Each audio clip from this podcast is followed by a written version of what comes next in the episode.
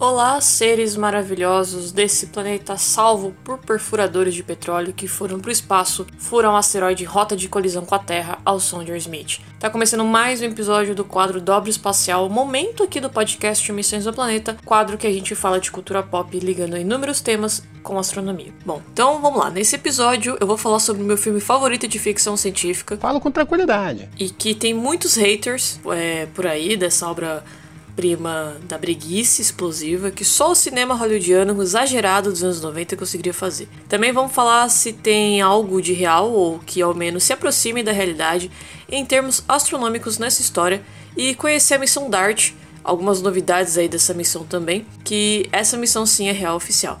Então chega de enrolação e solta a vinheta.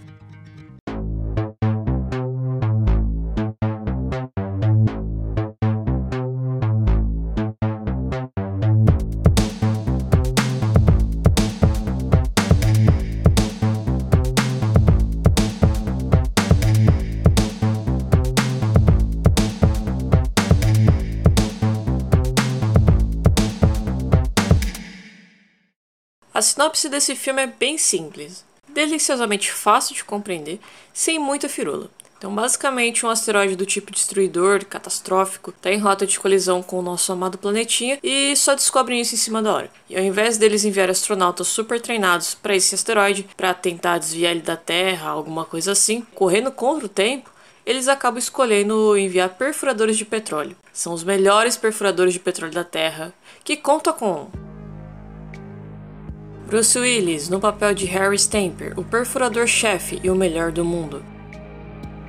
Ben Affleck, que ainda não tinha essa cara blasé de cansaço de hoje, mas sim de um canastrão interpretando o jovem irresponsável a J. Frost.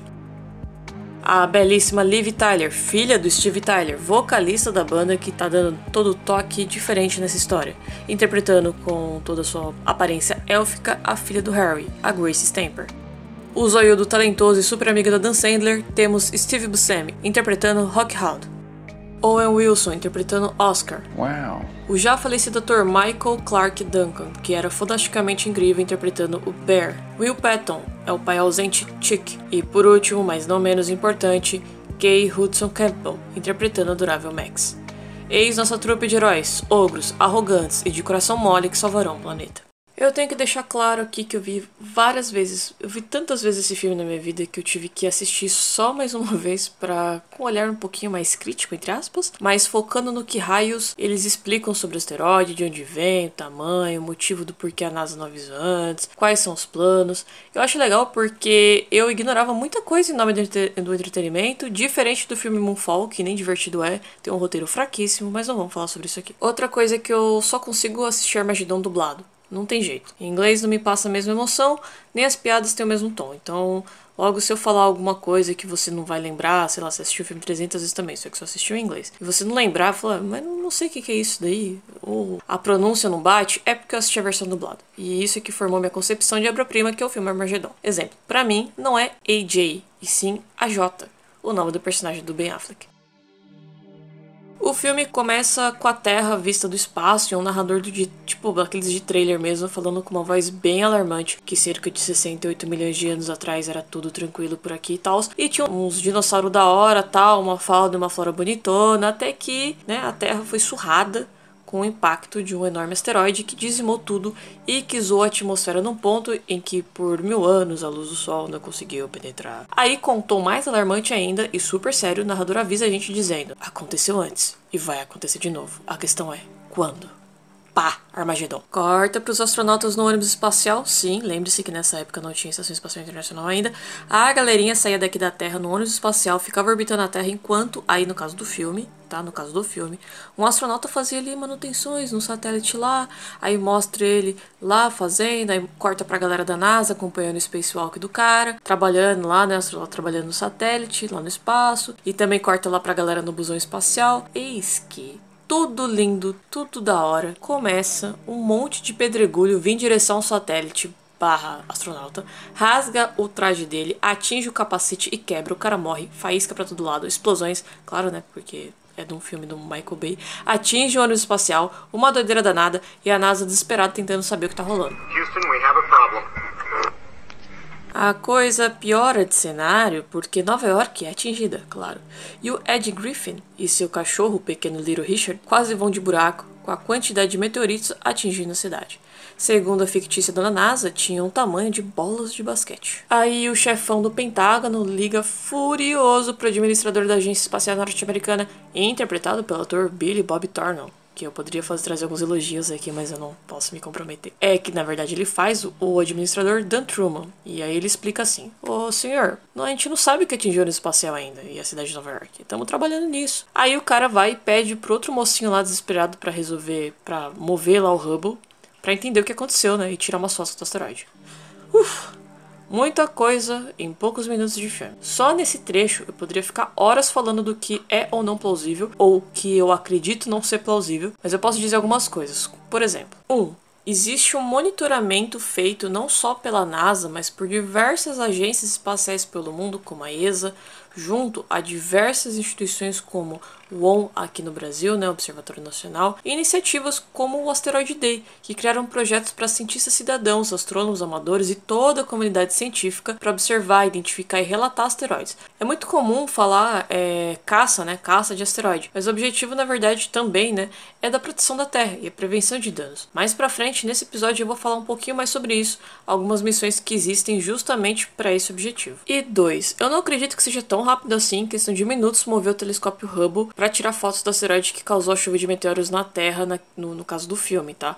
Eu posso estar totalmente enganado, mas de toda forma acabou gerando imagens da fictícia NASA lá para poder ver a aproximação, né? O tamanho e a quantidade de pedregulhos à sua volta que iam permanecer atirando contra a Terra. Na verdade, atraídos pela gravidade do nosso planeta. É engraçado que o carinha tá na maior calma do mundo com as fotos coladas na lousa falando: ah, essa aqui é a anomalia número não sei o que às três horas, isso aqui é anomalia tal, sei lá qual hora. E comparando, né? Aí o, o cara lá do Pentágono fica muito bravo. Ele, ah, chega dessa bobagem de anomalia, o que, que é isso? Aí o, o administrador da NASA fala, é um asteroide, senhor.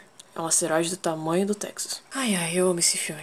Uma coisa também que eu não posso deixar passar é que tem um, um observatório em que tem um astrônomo amador e ele identifica o asteroide, né? E ainda escolhe o um nome para ele. Eu não lembro o nome, então a Júlia do Futuro vai adicionar o nome na edição. Então vamos lá. Esse asteroide se chama.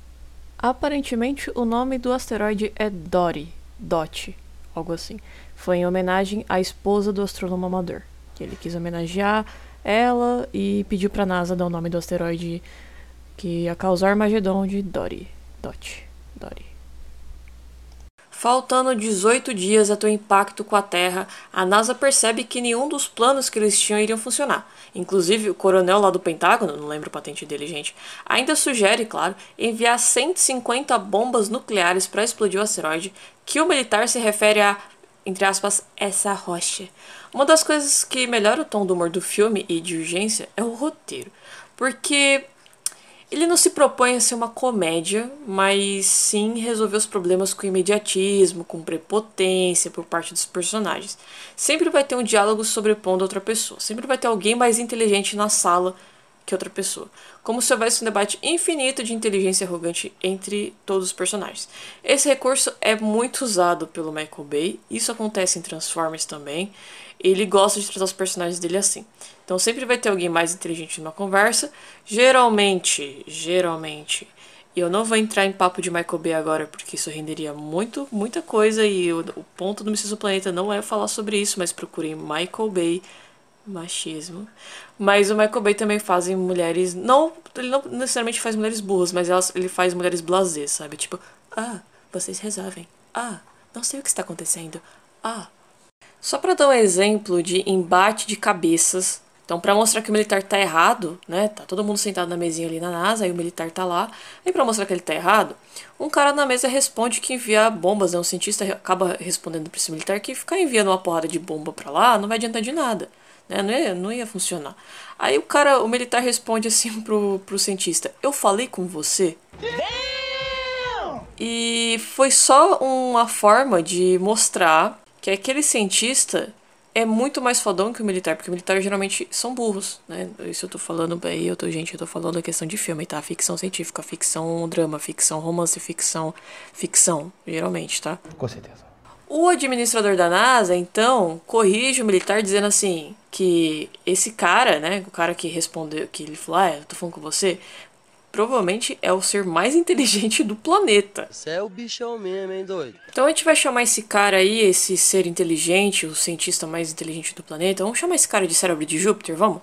Porque vai ser importante mais pra frente. Quer dizer, importante não, mas pra minha, pra minha narrativa. Eu acho interessante que esses filmes norte-americanos em inglês sempre usam esses recursos de arrogância e super inteligência para explicar alguma coisa, geralmente simples para alguém, né? E esse alguém não são os personagens partes desses diálogos, e sim a gente. Eu tô fazendo meia culpa aqui porque eu amo Sherlock, o britânico, e assim, tem muita coisa ali que, pelo amor de Deus, né? Mas eu amo e, e dane-se.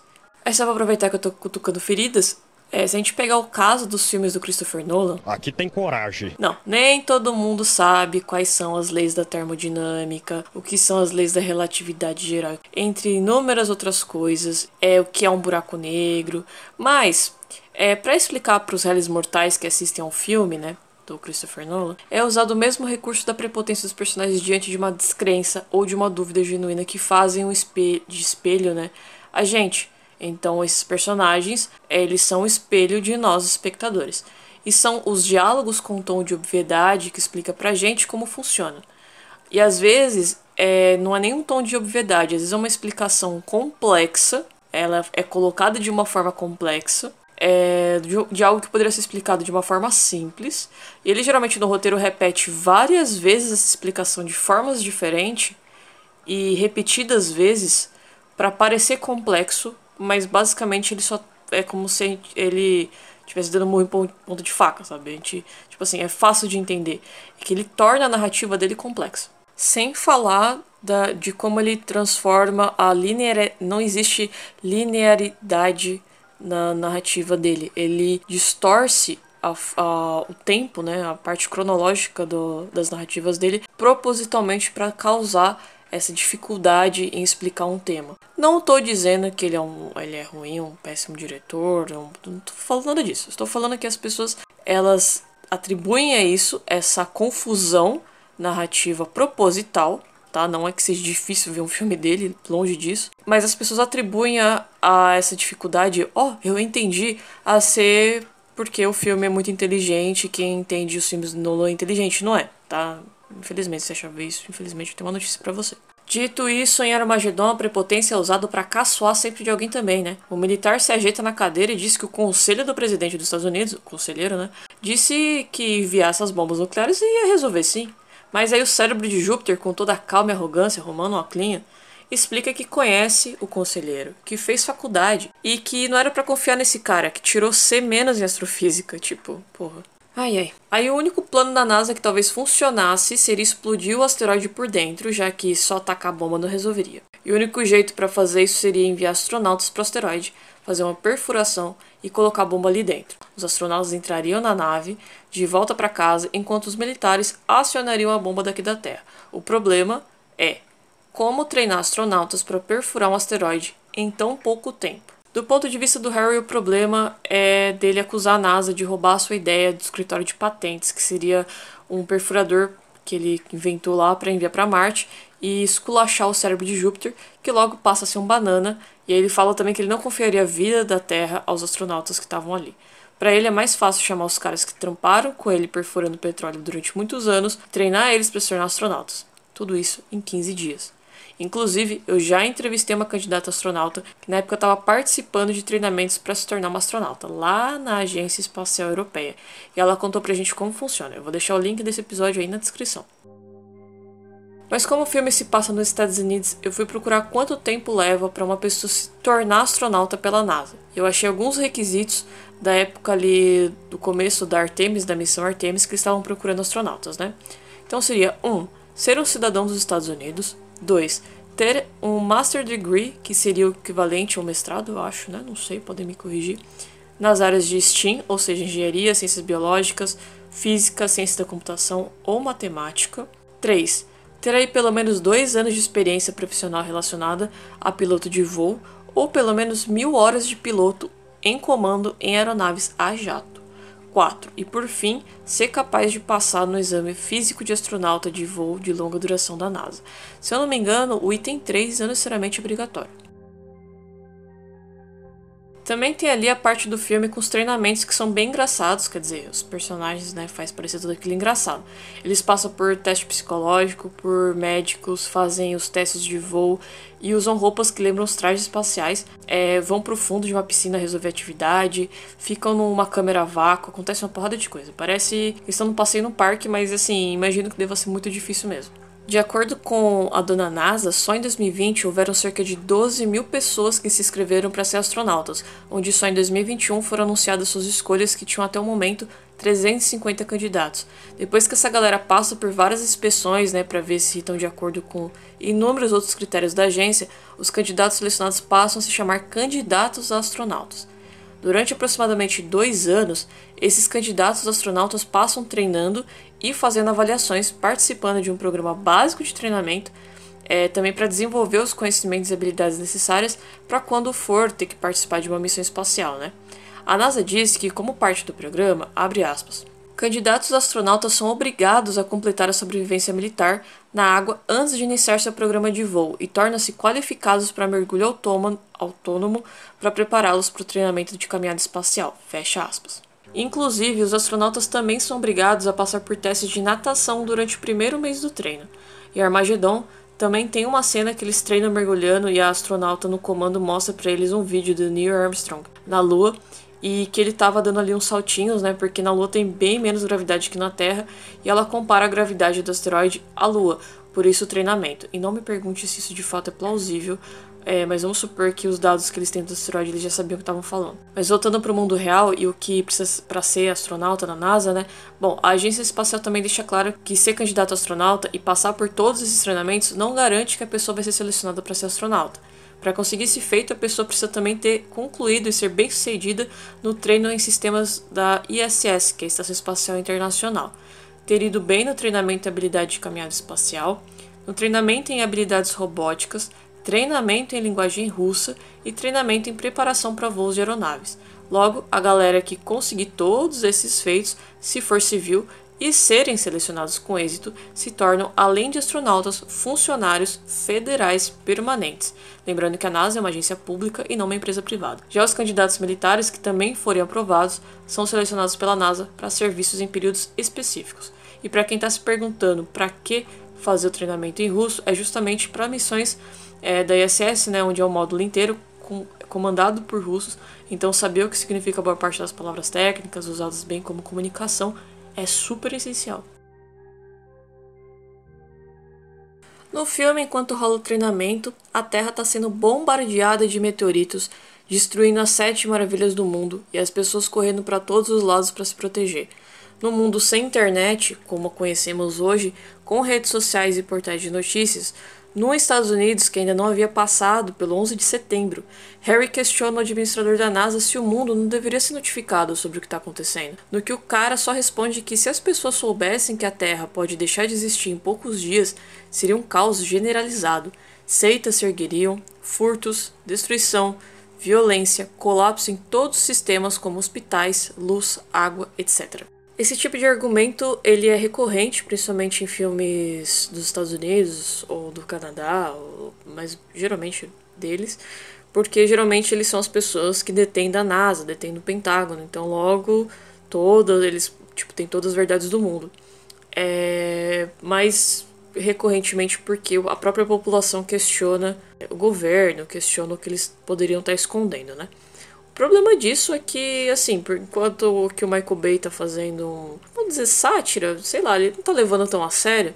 Tem gente que leva a sério, né? Tem um, tem um pessoal que acredita que, em teorias de conspiração, a ponto de, de achar que se um asteroide tivesse vindo pra Terra, é, a NASA não informaria. Na verdade, isso é bem comum, tá? É muito comum. É só você ver qualquer notícia relacionada a essas notícias sensacionalistas, né? Tipo essa do, do asteroide Beno, que inclusive eu já comentei, achei aqui no podcast, mas é sempre a mesma coisa. As pessoas falam que o asteroide vai cair na Terra, essas matérias falam, aí você vai ver nos comentários, todo mundo fala aí, ó, a NASA não avisou. É sempre a mesma história. Mas se você é um ser humaninho que tá ligado aqui no podcast, você já ouviu um episódio que eu falo que tem como você ficar sabendo bem antes. É, inclusive, eu recomendo vários tipos de projetos para vocês participarem para ficar de olho nesses asteroides, porque não é uma, um tipo de informação que só a NASA detém, é um tipo de informação pública, é um tipo de informação que é quase um. Desde você olhar para o céu, literalmente olhar para o céu, até você é, verificar, analisar dados de identificação de trajetórias desses asteroides. Eu mesmo já participei de um. É, também eu já falei no episódio sobre o filme Não Olhe para Cima, como aquela sinopse, né, até um pouco similar com Armageddon, a história serve como espelho da nossa é, realidade, lidando com as mudanças climáticas durante esse aquecimento global, onde, diante de catástrofes cada vez mais recorrentes, resultado desses efeitos bruscos do nosso planeta, a gente precisa de planos de contingência, de prevenção e de cuidados com a população. Se antes as pessoas julgavam que moravam em área de risco, agora todo mundo está, de, de, de certa forma, mesmo que indireta, em risco. Seja devido às chuvas intensas e seus efeitos, seja pela falta de chuva, pela poluição do ar e as doenças relacionadas, temperaturas extremas que podem causar desde morte por hipotermia, vírus que se espalham facilmente no frio, até insolação, câncer de pele, entre outras coisas. Negar o que está acontecendo não é mais uma opção, né? Basta saber se ainda a gente vai deixar essas catástrofes acontecerem ou vamos pressionar vereadores e prefeitos sobre o que se sabe e como vão agir para prevenção, evitando pelo menos as mortes, né? E não vamos é, esquecer de quem detém da maior parte de concentração de renda no mundo, que também tem grande culpa, se não a culpa de tudo isso. Com a trupe de perfuradores de petróleo agora astronautas e faltando seis dias para o fim dos tempos, o plano é repassado. As duas naves, ou melhor, os foguetes com os ônibus espaciais Independence e Freedom, decolariam em minutos depois, é, não lembro quanto tempo, para acoplar na Estação Espacial Russa. Aí vale uma pausa para dar um contexto. É que em 1998, ano de lançamento do filme, mas que provavelmente o filme foi gravado em 97, de fato era uma estação espacial russa, mas foi em 98 também que o módulo norte-americano Unity juntou-se ao módulo russo Zaira, a uma altitude de 400 km, dando início aí à Estação Espacial Internacional. Então é por isso que no filme não se chama de ISS ainda. Voltando. A ideia deles pararem na estação russa é para abastecer as naves com oxigênio líquido e depois partirem para uma viagem de 60 horas até a Lua, que vai ser o momento em que o asteroide vai estar tá passando ali por perto. Só para leve efeito de comparação com a mais recente missão Artemis 1 do programa Artemis, a espaçonave Orion foi lançada no topo do foguete SLS, que está sendo considerado o foguete mais poderoso do mundo pela NASA e que não é da SpaceX, importante lembrar. E o plano foi enviar Orion numa missão sem tripulantes para mais de 450 mil quilômetros da Terra e 64 mil além do lado oculto da Lua, onde ela ficaria ali por um tempo, tudo isso sem precisar acoplar numa estação espacial. Quero só mostrar mesmo que, mesmo que superficialmente, né, como a gente avançou tecnologicamente desde 98, de 1998 para cá. De volta para o filme, o plano é usar a gravidade da Lua como estilingue para poder fazer com que as naves pousem no asteroide. Você gostaria de ouvir a palavra da missão DART? DART é a sigla para Double Asteroid Redirection Test. É o primeiro teste da missão da NASA para defesa planetária e que foi um sucesso. Basicamente, foi uma demonstração do uso de uma tecnologia que eles chamam de impactador cinético, que, como o nome diz, impacta no asteroide para ajustar sua velocidade e trajetória caso dê ruim para o nosso lado e um asteroide Planet Killer venha em direção da Terra. Mas na verdade é quase isso, tá? E funcionou. Diante do filme Armageddon, na missão DART, a NASA não precisou dos melhores perfuradores do mundo para pousar no asteroide Dimorphos, ou Dimorphos, que orbita seu asteroide pai e que fica de informação ambos os asteroides não estão em rota de colisão com a Terra, ou seja, não apresentam perigo pra gente, foi só um teste. Eu lembro que em 2022, quando a missão DART estava saindo nas notícias, muita gente estava meio preocupado, né, falando comigo, assim, meio desconfiado de que a NASA estava mentindo, dizendo que era um teste, que se tratava de fato de um asteroide perigoso, mas não foi nada disso, tá? Mas uma coisa que desconsideramos quando pensamos nisso são as observações astronômicas feitas por telescópios e não necessariamente só da NASA. Como eu também já falei em outros episódios e já citei aqui, eu também já ajudei a procurar asteroides, ou seja, os dados são públicos. Quem tem interesse pode se envolver com as observações. Claro, em meios e métodos diferentes, é, você não vai sentar no posto de comando das missões como a DART, mas não teria por que mentir para a sociedade sobre isso, sabe? Esse sistema possui dois asteroides, sendo Didymos o maior com 760 metros de diâmetro, e o menor sendo Dimorphos, com 150 metros de diâmetro. Antes de ter o impacto da DART, o período orbital do, do Dimorphos em torno do Didymos era de 11 horas e 51 minutos, quer dizer, 55 minutos. Com o impacto da espaçonave DART no Dimorphos, praticamente de frente, encurtou em 33 minutos o tempo que Dimorphos leva para orbitar Didymos. Segundo o site da missão, abre aspas, o sistema Didymos é um binário eclipsante visto da Terra, o que significa que Dimorphos passa na frente e atrás de Didymos, enquanto orbita o asteroide maior visto da Terra. Consequentemente, os telescópios baseados na Terra podem medir a variação regular do brilho do sistema Didymos, combinado para determinar a órbita de Dimorphos. O momento do impacto do DART, em setembro de 2022, foi escolhido para ser quando a distância entre a Terra e Didymos foi minimizada, para permitir observações telescópicas de mais alta qualidade. Fecha aspas. Eu já falei sobre defesa planetária várias vezes aqui no podcast, então fica a dica para você ouvir os episódios anteriores. E uma outra dica para você que quer receber episódios exclusivos que ninguém mais vai ouvir é se tornar um apoiador espacial da Missão Planeta. Todo mês tá saindo dois episódios exclusivos da Missão do Planeta, no quadro chamado Madrugada Cósmica, onde eu falo de astronomia, reflexões e registros de observações astronômicas gravados de madrugada, seja comigo já deitada na hora de dormir ou comigo no quintal observando o céu. Para receber esses episódios é fácil. Acesse apoia.se barra Missões do Planeta, torne-se apoiador, escolha qual tipo de recompensa você quer Lembrando que cada um tem um valor diferente, que vão te dar chances diferentes com cupons para sorteios. E depois de confirmar, baixe o app do Apoia-se para receber esses episódios. Legal, né? A partir de um real você já se torna apoiador do projeto, então corre lá, acessa apoia.se barra Missões do Planeta e ajuda a gente a bater as próximas metas. Quanto mais apoiadores, mais metas legais a gente bate.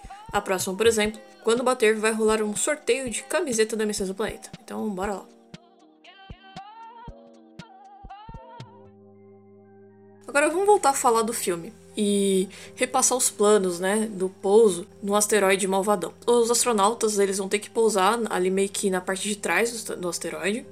E a ideia é furar, é, fazer um furão nele, colocar a bomba nuclear, correr dali e daqui da Terra a gente acionaria por controle remoto para que o asteroide explodisse, né? No caso lá o, o militar lá queria explodir o asteroide, aí vai dividir no meio e tudo isso teria que ser feito antes que o asteroide passasse por um plano, né? É, de órbita que, chamava, que eles chamaram ali de barreira zero, que seria a distância suficiente para os pedaços do asteroide já dividido passar pela Terra e não atingir. As condições de ambiente do asteroide foram descritas com, como várias rochas cortantes, condições gravitacionais imprevisíveis, é, essas rochas seriam metálicas e, é, e cortantes, né? E erupções repentinas tendo 90 graus de dia e 120 graus na sombra. Em Celsius, Fahrenheit? Não sei. Não sabemos, pois na dublagem só diz graus. Pula pra parte que o AJ e a Grace estão se pegando, sentados no propulsor do foguete, e ele pedindo ela em casamento com um pianinho de alguma música do Aerosmith, que eu não sei qual, e o pai dela fica fulo da vida, o pai da Grace, no caso, não o pai da atriz, dizendo que não queria que a filha dela se, dele se casasse com um operário porque ela merece mais e blá blá blá blá. Eu acho que eu confundi a ordem das coisas do filme, porque eu lembrei que o treinamento do fundo da piscina acontece, acho que de novo. Onde o Harry ele comanda de longe, enquanto o grupo tenta passar na simulação de perfuração, dá tudo errado. Aí o Harry acha que é porque os caras estão sob pressão, por ser a última noite deles na Terra, e ele não quer que os caras pirem lá. Aí, beleza, eles vão pro espaço, Freedom Independence em rota de, de acoplamento, né, com a Estação Espacial Russa, que aciona os foguetes para ficar rotacionando e simular a gravidade da Terra. Essa parte meio que mostra a estação como um lugar bem sucateado e acontece altas aventuras lá, que termina na estação toda zoada ao som de música russa e tudo o que você imaginar que possa servir de estereótipo. Ok, agora vamos falar da parte emotiva do filme, que é o final. Né? É, aí é um dos pouquíssimos. Esse é um dos pouquíssimos filmes que me fazem chorar de soluçar. Na verdade, não é bem o final, tá? Eu acho que boa parte do que de fato acontece ali no asteroide até eles, eles conseguirem ir até o final, que é spoilers, é muito triste. Basicamente, toma metade do filme até o final, sabe? É que, pra mim, na minha memória, e sempre toda vez que eu assisto, pra mim é como se já fosse o final, por algum motivo.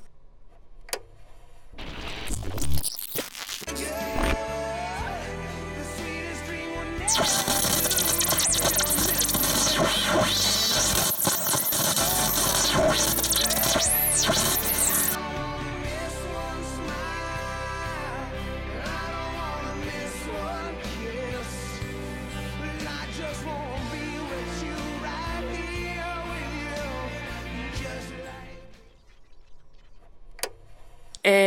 tem um conflito emocional, né? Que a mocinha que é apaixonada pelo mocinho, seu pai que odeia o mocinho. Mas que os dois vão para uma missão quase que suicida, enquanto ela fica aqui na Terra na angústia de ver as duas pessoas que ela ama, indo embora com as possibilidades deles morrerem e o planeta ser salvo. Ou todo mundo sobreviver, ou todo mundo morrer. Agora, entre o um momento de spoilers, né? No final do filme. Então, se você não quiser ouvir, pula aí por algum minuto que eu não vou saber.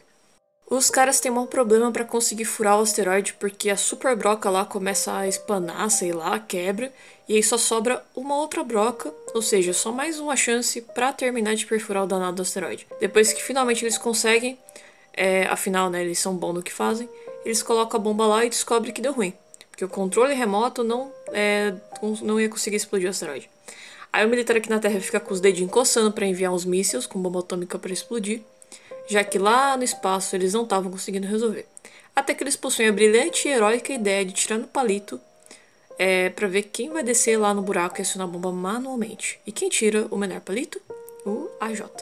A mina dele tá aqui na Terra desesperada, só ouvindo o que tá acontecendo na sala de comando. Mas agora eu vou contar o final de cabeça porque eu me recusei a assistir de novo. Aí é isso, a Jota bota o capacetinho, vai descer lá no elevadorzinho e o Harry decide acompanhar o genro, né? A Grace quase explodindo de desespero em saber que o mozão dela é de foguete no espaço e quer perder o amor da vida dela, e eis que, numa reviravolta, o pai dela decide afastar o AJ e morrer no lugar dele ao acionar a bomba. Mas antes ele liga para Grace, faz chamada de vídeo sem delay, o que é interessante é, ter acontecido assim de uma forma né, muito, muito boa. Hoje se eu converso no, no, no Meets ali, já dá um delay, às vezes, né? Dá uma travadinha. E fala pra ela que queria estar tá no casamento dela, que queria. E que quando ela sentir falta dele, só olha pro céu. E aí ele desliga a transmissão e explode o asteroide. Claro, a galerinha já tinha partido dali, depois de alguns perrengues contra o tempo para dar aquela animada no filme. E numa loucura desenfreada, faltando 19 segundos para o asteroide passar naquela zona lá, o Harry consegue e explode tudo. Aí passa um flashback na vida dele, passa pra gente isso, né? Mostra pra gente, flashback na cabeça dele. Tristeza da preuga, mas a Terra foi salva. Galera chega na Terra, tudo certo, e vem a cena do casamento, que inclusive foi ideia do Ben Affleck, hein? Descobri isso. Armageddon é um filme com vários erros, várias coisas que marcam uma época diferente, mas que também traz inúmeros questionamentos que podemos trazer atualmente. Para quem detesta esse filme e prefere impacto profundo, tudo bem, também, mas infelizmente esse é um filme que não tá na minha lista pro dobro espacial, tá? Ah, esse episódio foi muito difícil de gravar, foi muito complicado, aconteceu várias coisas na minha vida, entre elas eu tirei um siso e, e acabei arrancando outro dente, coloquei implante no lugar, porque esse siso. Ah, longa história. E eu fiquei umas duas semanas sem falar direito. Eu, antes disso, antes de eu tirar o siso, já tava me incomodando demais, eu não conseguia gravar. Esse episódio eu gravei de picado. Eu perdi boa parte da edição desse episódio, então eu tive que reeditar muita coisa, eu tive que regravar muita coisa. Sem falar da inserção da música, porque só pode deixar música com os direitos autorais no Spotify. Então foi muito complicado. Então, sem recados finais hoje, eu, eu, quero agradecer a paciência. Espero que tenham apreciado. Não deixem de seguir a Missões do Planeta no Twitter e Instagram, avaliar a gente no Spotify e Apple Podcasts. E é isso, belezuras. Até o próximo episódio.